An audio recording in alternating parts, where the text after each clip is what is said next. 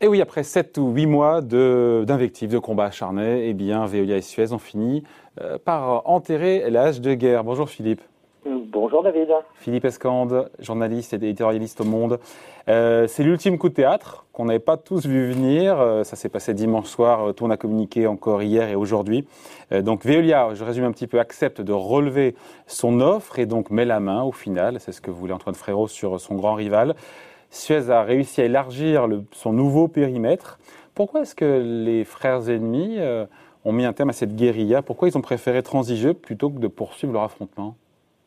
Bah, Parce que l'affrontement, il dépassait euh, largement le cadre euh, de, des inimitiés entre Suez et Veolia. Il commençait à, donner une, mauvaise image de l'establishment financier et boursier français.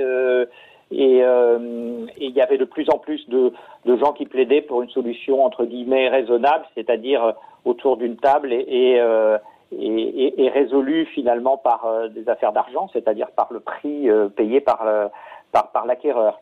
donc on peut dire que le, monde des affaires a repris ses droits a repris ses droits et puis euh, le, il, il enfin, en tout cas les, le, les représentants de, du, du, grand patronat ont dit maintenant on siffle la fin de la récré, il faut euh, il faut s'entendre. Euh, une OPA hostile en général ça se termine quand même toujours un peu de cette façon-là. C'est très rare qu'elle qu'elle échoue et il faut arriver à un accord qui qui convienne à tout le monde et l'État également a poussé à ce que à ce qu'il y ait un, un accord. Quand on écoute les, deux états-majors, notamment les communiqués de presse, euh, euh, tout le monde a l'air ravi de ce deal. Euh, c'est vraiment un deal win-win comme ça nous est présenté. C'est de la com, chacun y trouve son compte. Ce matin, ah bah, Bertrand Camus, Bertrand Camus nous dit tout n'est pas parfait dans ce deal. Hein. C'est ce qu'il nous dit. Oui, ah bah c'est sûr, c'est sûr que tout n'est pas parfait. Non, c'est une défaite de Suez. C'est Veolia a gagné. il a gagné parce qu'il a obtenu ce qu'il souhaitait, c'est-à-dire l'essentiel des, des, beaux actifs de Suez à l'international. Il avait déjà prévu de vendre la France. Il a dû mettre dans la corbeille euh, pour donner un peu plus d'importance au nouveau Suez qui sera le, résultat de ce qui sera vendu avec notamment euh, la, filiale française. Il a accepté qu'on donne l'Italie, euh, l'Australie, l'Afrique, des actifs qui pour lui n'étaient pas essentiels euh, par rapport à certains autres, comme notamment euh, l'Espagne euh, ou, en Amérique. et donc c'est un, on va arriver à une entreprise Veolia qui sera cinq fois plus grosse que sa concurrente Suez. Alors qu'aujourd'hui c'était deux fois. Alors qu'aujourd'hui c'était deux fois. Autant dire que Veolia a quand même réussi son pari à la fois de d'élargir son empreinte à l'international, c'était ce qu'il recherchait, et en même temps de d'affaiblir, en tout cas de, d'amoindrir l'un de ses principaux concurrents. Donc euh, l'objectif euh, est atteint. Il est atteint, Philippe, mais il a fallu ouvrir le carnet de chèques. Euh, il a fallu ouvrir le carnet de chèques. Et est-ce que c'est toujours une bonne affaire à 20,50 euros pour Veolia? Parce qu'il paye plus de Suez pour en avoir moins que ce qu'il voulait au départ. Oui, mais c'était ça, c'était le prix. C'est une négociation, c'est toujours comme ça. On part d'une position de départ et à l'arrivée, on n'a pas exactement ce qu'on voulait au départ, mais euh, probablement qu'il lui s'était fixé des limites. Euh, je ne sais pas s'il a dépassé ces limites-là, mais en tout cas. Ils ont coupé la poire en deux, honnêtement, quand on regarde, parce que Suez voulait récupérer 9 milliards d'actifs, euh, Veolia voulait en céder 5, on est à 7 en termes d'actifs du nouveau Suez, et sur le prix, 18 euros au départ pour Veolia pour les actions Suez. Suez en voulait 22, ça finit à 20,50 euros. Ils, ont, coupé les deux bouts de l'omelette, comme on dit, non?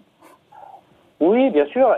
en fait, sur le découpage des actifs, c'est pas très très éloigné euh, de ce qui avait déjà été négocié en octobre dernier, quand euh, vous vous souvenez, euh, l'État et puis et puis et puis Veolia avait avait, avait tenté une, une, une négociation et et sur le découpage des actifs, on n'est pas, très très loin, mais à l'époque, évidemment, Veolia voulait pas bouger sur le prix.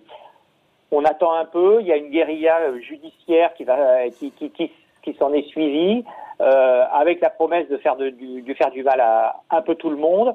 Et donc là, euh, il y a des, euh, sous la pression des événements, euh, s'est mis en branle un certain nombre de, gens dans le milieu de l'establishment, Gérard Mestralet, Louis Schweitzer, des gens comme ça, qui ont poussé les deux protagonistes à, trouver, à trouver un deal.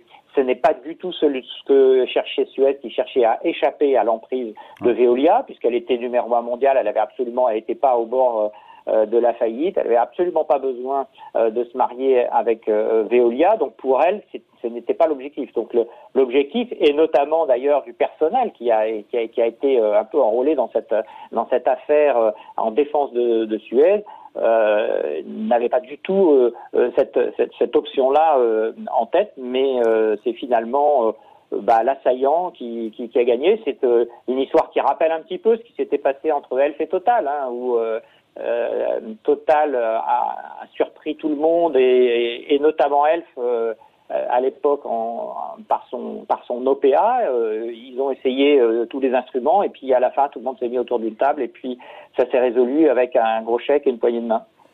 Mais je reviens à ma question, est-ce que c'est toujours une bonne affaire pour, pour Veolia à 20,50 euros Parce que, d'où la question de, est-ce que ce rapprochement restera créateur de valeur pour les actionnaires de Veolia? Euh, parce qu'on l'a dit, ça devient un mastodon, 37 milliards d'euros de chiffre d'affaires. Mais euh, Antoine Frérot prévoit une augmentation du résultat net par action de 40%, euh, de plus de 40% en 2023. C'était 50% avant d'avoir surenchéri. Ça reste, encore une fois, une bonne affaire, créateur de valeur pour les actionnaires de Veolia bah, Le problème, c'est qu'on n'en sait absolument rien. Parce qu'on ne sait pas qu'est-ce que vont donner des appels d'offres internationaux euh, avec euh, Veolia euh, beaucoup plus fort que, Suez, et donc une capacité peut-être de négociation supérieure, mais ce n'est pas certain. Euh, et puis, il, va y avoir aussi le problème qu'il y a à chaque fois dans les fusions, c'est-à-dire combien de temps va prendre l'intégration des équipes. Est-ce que euh, euh, les équipes vont vouloir euh, tout de suite travailler ensemble alors qu'elles ont été chauffées à blanc et que euh, il y a eu vraiment une adhésion du personnel de Suez contre cette euh, contre cette affaire. Ça va poser un problème managérial et ça c'est pas sans conséquence parce que ça occupe beaucoup les, les, directions d'entreprise ce genre de ce genre d'opération et ça les distrait de l'expansion et du et du développement de leur business. donc on ne peut pas dire aujourd'hui si vraiment ce sera une affaire, si un plus un fera plus que deux ou moins que deux.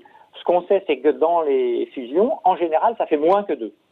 en général, une fusion n'est pas créatrice forcément en tout cas sur le, court terme de valeur, mais en revanche, elle, euh, elle, fait, grossir l'un des acteurs. Donc il y a un phénomène un peu darwinien comme ça, et qui, euh, est une, forme de régulation un peu euh, du, secteur. Mais non, rien ne, permet de dire pour l'instant, c'est une bonne affaire pour Veolia. Les objectifs euh, visés par euh, Antoine Frérot, le patron de Veolia, euh, étaient, étaient celui-là. il est persuadé qu'en étant plus gros, il sera plus fort, que les Chinois sont à nos portes, qu'il faut être, faut être plus, plus important, faut avoir une taille plus grosse pour, pour les combattre. Mais l'histoire montre que la taille n'est pas en soi ce qui permet forcément d'être le d'être le plus efficace. Euh, et, euh, et, on a connu évidemment beaucoup de fusions euh, qui n'ont pas du tout euh, donné ce qu'elles espéraient. Ouais, hein, quand euh, General Electric absorbe Alstom dans l'électricité, General Electric était persuadé d'avoir fait une bonne affaire parce qu'il rachetait un des numéros un européen, bah, c'était finalement catastrophique. Parce que le marché, enfin il y a beaucoup de beaucoup de raisons pour cela mais euh, les, les, fusions, c'est toujours quelque chose de très délicat, euh, surtout quand on n'a pas euh, l'expertise pour le faire. Et même quand on l'a, c'est parfois très compliqué. Philippe, sur le, nouveau périmètre de Suez, donc 7 milliards d'euros de chiffre d'affaires contre 17 aujourd'hui, on y retrouve les activités de Suez, ça évidemment dans l'eau en France, les déchets solides en France, mais aussi les actifs à l'étranger pour 2 milliards. Euh, aujourd'hui, les deux groupes ne boxent plus, on l'a compris, euh, dans la même catégorie. Mais est-ce que ce nouveau Suez est suffisamment gros, encore une fois, pour peser dans cette compétition internationale et être viable face à Veolia et pas seulement? Alors, ce qu'il faut savoir d'abord, c'est que euh, la France n'est pas le territoire préféré de Suez et de Veolia. C'est à la fois un marché mature, donc dans lequel il y a très peu de croissance, notamment dans l'eau. Hein, je parle surtout de l'eau là. donc c'est un, un, marché mature. Et, et, en plus, il y a une tendance de fond qu'on retrouve ailleurs, mais qu'on retrouve fortement en France, de, des municipalités qui reprennent en régie le, modèle n'a pas réussi à s'imposer comme le, le, euh, Suez et, et, Veolia et, avant eux la Lyonnaise et la Générale des Eaux qui sont leurs euh, qui, sont leurs anciens patronymes. Euh, C'était de, penser que l'ensemble de la gestion de l'eau et des déchets dans les communes allait basculer dans le privé. Ça ne s'est pas passé comme ça. Ça ne se passe pas comme ça au niveau mondial. et, en France, il y a une résistance qui fait que beaucoup de communes euh, reprennent en régie, quand elles, notamment quand il y a des changements politiques, reprennent en régie euh, l'exploitation de l'eau. Et donc, euh, c'est un marché qui est assez difficile, du fait qu'il y a effectivement plusieurs acteurs et, et, la, et, la, menace de cette remunicipalisation, eh bien, les prix sont tirés vers le bas et donc les marges sont très très faibles. Donc la, la, la France n'est pas un très bon euh, marché pour ces pour ces gens-là. Et, et, et, d'autre part, à l'international, euh, eh bien euh, les plus beaux actifs, ceux qui sont euh, les plus prometteurs, eh ben, ils sont plus vraiment chez Suez. Donc ça veut pas dire ça veut pas dire qu'elle ne qu'elle ne va pas prospérer. Ça veut simplement dire que ses perspectives de, de, de croissance sont quand même un petit un peu un peu limitées. On finit avec les actionnaires de Suez, on parlait de ceux de, Veolia. Euh, ils y trouvent leur compte, finalement, parce que cette guérilla, grâce à, la direction de Suez, a permis d'obtenir, je crois que c'est 1,4 milliard d'euros de plus par rapport à l'offre initiale de Veolia Ah bah oui, pour les actionnaires de, pour les actionnaires de Suez, c'est évidemment une, bonne affaire. Hein. C'était, c'est d'ailleurs eux, finalement, un petit peu les, gagnants dans tout ça c'est euh, les actionnaires de Suez et, et, à commencer par le premier qui est Engie, euh, qui euh, avait un, une filiale qui était valorisée un peu moins de 2 milliards et qui la vend plus de 4 milliards. Donc c'est quand même c'est quand même une, une, pour pour eux une très belle opération. Bon, ça restera quand même une, un combat inédit, même si voilà ça se termine bien en tout cas voilà avec cette cette paix des braves.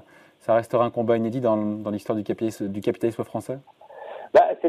Alors, pas totalement enfin, hors norme, un petit peu hors norme. Voilà, un peu hors norme. Euh, ce qui est intéressant dans ce dans, dans ce combat, mais euh, ça s'est aussi euh, vu dans le passé, mais de mais, mais, dans les 50 dernières années, mais mais de, de façon assez assez rare, c'est cette espèce de mélange qui a facilement en France, mais qui là l'est encore plus compte tenu du domaine dans lequel sont les acteurs, c'est-à-dire un, un mélange avec de la politique, euh, parce que les, gens, les, entreprises travaillent avec les municipalités, donc avec des hommes politiques, et puis euh, qui impliquent des acteurs qui eux-mêmes ont un, un, langage, je pense notamment à Veolia Antoine Ferro, très tourné vers la responsabilité sociale, les parties prenantes, le personnel, etc., et, et, et qui ont donné une image euh, plutôt contraire à ça, plutôt euh, une image d'agression.